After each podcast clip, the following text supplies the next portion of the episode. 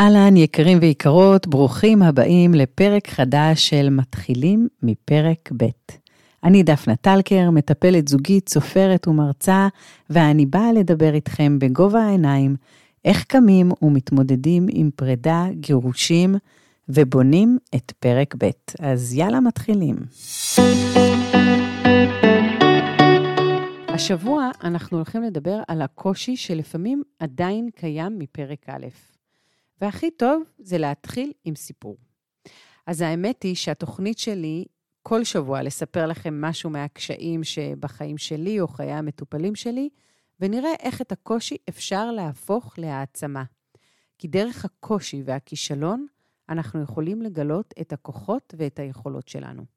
אז הבן שלי, שהוא בן שבע, חזר מהבית של אבא שלו עם תספורת שלדעתי מאוד לא מתאימה לילד בן שבע. אני יודעת שאני בן אדם שמרן, אבל זה היה הרבה מעבר. זו הייתה תספורת קיצונית שבאה לעצבן ולהחזיר לי. משהו שגם אנשי החינוך בבית הספר הרימו גבה ושאלו אותי מה בעצם קורה כאן, למה הילד נראה ככה. אני מודה שאני כבר למודת ניסיון עם המלחמה על ראשו של הילד שלי, תרתי משמע, ובכל זאת, לראות את הבן שלי, בן השבע, נכנס הביתה ככה, זה בשבילי היה ממש בוקס בבטן.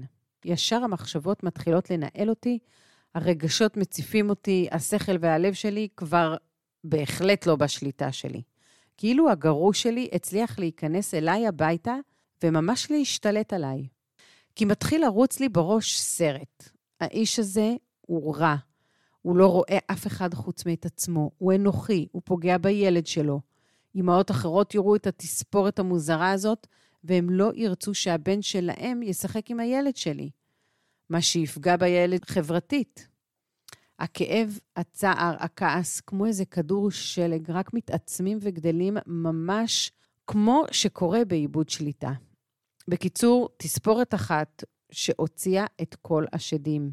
מחשבות שהובילו להרבה פחדים ורגשות קשים, וכבר הפכו את העתיד למשהו שהצטייר לי בראש כמשהו מאוד מאוד לא נעים.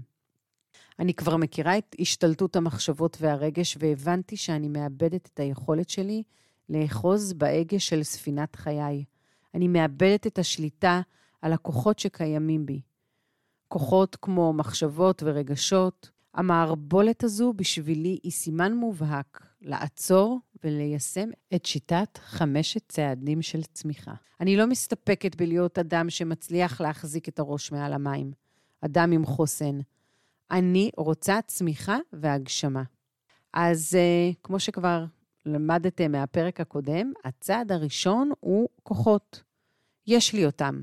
גם אם עכשיו אני מרגישה שאין לי אותם, זה בסדר. אני רק מאמינה שהם איפשהו בתוכי קיימים.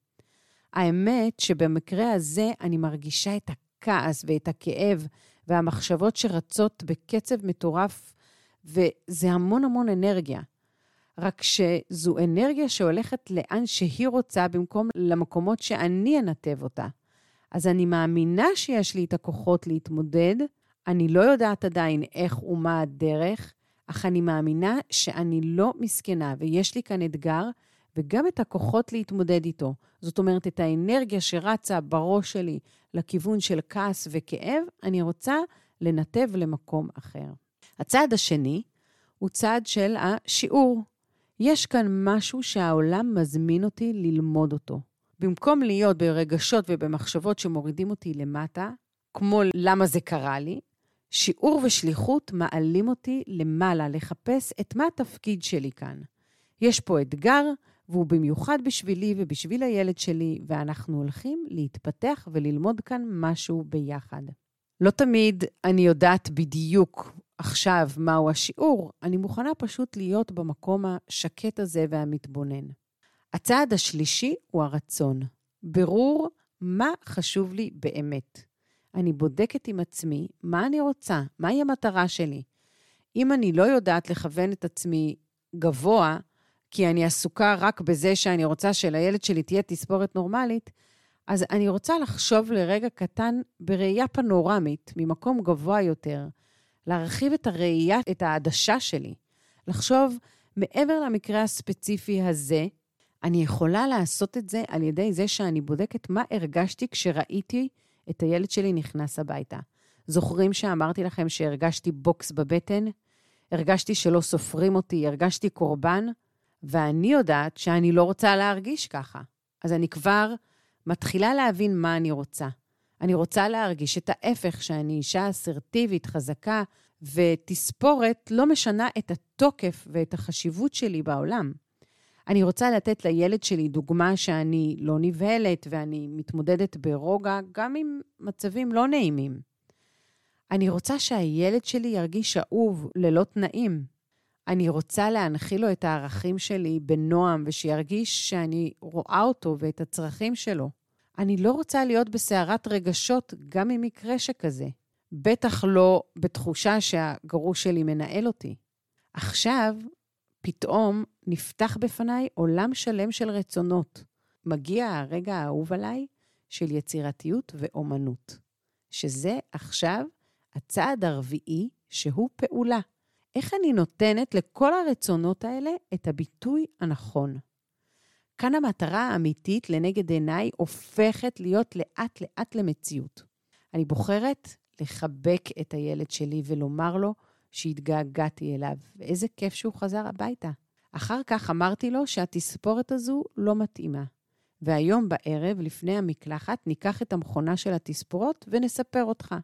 הוא ענה לי, ניסיתי לומר לאבא, אבל uh, הוא לא הקשיב לי. ואני עניתי שאני מבינה, וכל הכבוד לך שניסית.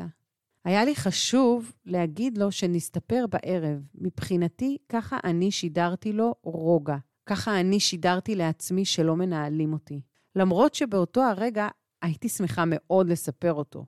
אבל שוב, אני חוזרת, הידיעה מה יותר חשוב לי היא קריטית. אולי אימא אחרת הייתה אומרת, יותר משמעותי לי שהילד ידע שזה מזעזע, וככה אני לא רוצה שהוא ייראה. ופחות משמעותי לה, הרוגע באותם הרגעים. אז היא יכולה לבחור לומר, עכשיו הולכים להסתפר. העניין החשוב הוא לעשות את העצירה ולפעול מתוך מקום בוחר ומודע, ולא מתוך מקום אימפולסיבי ומנוהל. חשוב לי לציין שמעבר לפעולה, ללא החידוד של המטרה שלי ומה חשוב לי, היו מביאים אותי לעשות פעולות אימפולסיביות מתוך הפגיעות, שכנראה היו מרחיקות אותי מאוד ממה שאני רוצה. לדוגמה, הייתי יכולה לכעוס ולומר לילד, למה אתה לא אומר לאבא שלך שאתה לא מוכן להסתפר ככה? או אתה נראה מגוחך, מיד עכשיו מספרים אותך, כדי שאף אחד לא יראה אותך במצב הזה. הייתי אפילו יכולה לומר מילים לא יפות על אבא שלו, מה שללא ספק היה מכניס אותו למצב של מגננה. כל המשפטים האלה היו מאוד פוגעים ברוגע ובשלווה שאני רוצה להעביר לילד שלי. היו פוגעים ביכולת השיח איתו ממקום אכפתי ואוהב, וזה בהחלט היה חוסם את היכולת להעביר לו את הערכים שחשובים לי.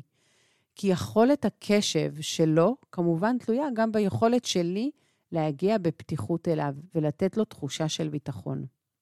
ואם אתם אומרים לעצמכם, איך אני אעשה את העצירה הזו כשהילד שלי עומד מולי ואני כבר בתוך סערת רגשות? אז אתם צודקים. זה באמת לא פשוט וזה דורש תרגול, ובהתחלה עושים את כל זה בדיעבד, אחרי המקרה. ועם הזמן לומדים לעשות את זה בצורה מהירה יותר ויותר. גם אני לא התחלתי בלעשות את כל התהליך הזה בצורה מהירה. זה משהו שדרש ממני הרבה הרבה תרגול. מגיע גם שלב שהרצונות שלנו הופכים להיות לנו הרבה יותר ברורים, כי חזרנו על התהליך הזה הרבה פעמים. ומי שעייף מהאימון, אני מבינה לגמרי, אבל תגידו, אתם לא עייפים מעצבים ומכעס ומכאב? אתם לא מעדיפים להיות עייפים מלנתב את הרגשות והכעסים שלכם למקום של צמיחה? הצעד החמישי הוא הידד אני אלופה. הצלחתי או לא, זה לא משנה. הרי אני אמיצה, אני נהדרת, כי הצלחתי לא להיבהל. ועשיתי פה השתדלות אמיתית לא להתפעל ולקחת את המקרה לטובת הצמיחה שלי ושל הילד שלי. גם אם לא ממש הצלחתי, יש פה עקומת למידה. כמו שילד לומד ללכת או לקרוא, אנחנו מבינים שהוא יצטרך אימון שוב ושוב עד שהוא יצליח, אז גם אנחנו צריכים להתאמן שוב ושוב, עד שהמקרים לא ינהלו אותנו ואנחנו ננהל אותם. חשוב לי לציין שמבחינתי קרה כאן משהו נהדר. מישהו מבחוץ רצה לזעזע אותי, אולי להעניש אותי, אולי לגרור אותי להידרדר לתוך הכאבים והדרך שלא שייכים אליי בכלל.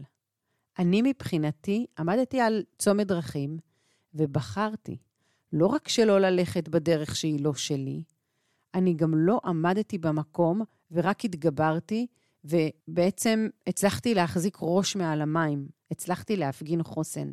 אני צמחתי והראיתי לילד שלי את הדרך שלי. כלומר, הקושי הפך להזדמנות, הלימון הפך ללימונדה. רצו לקחת אותי בדרך אחת, ולא רק שלא זרמתי עם הדרך הזאת, אלא השתמשתי במה שקרה לתת לילד שלי את ההבנה ואת התחושה של מהי הדרך שלי.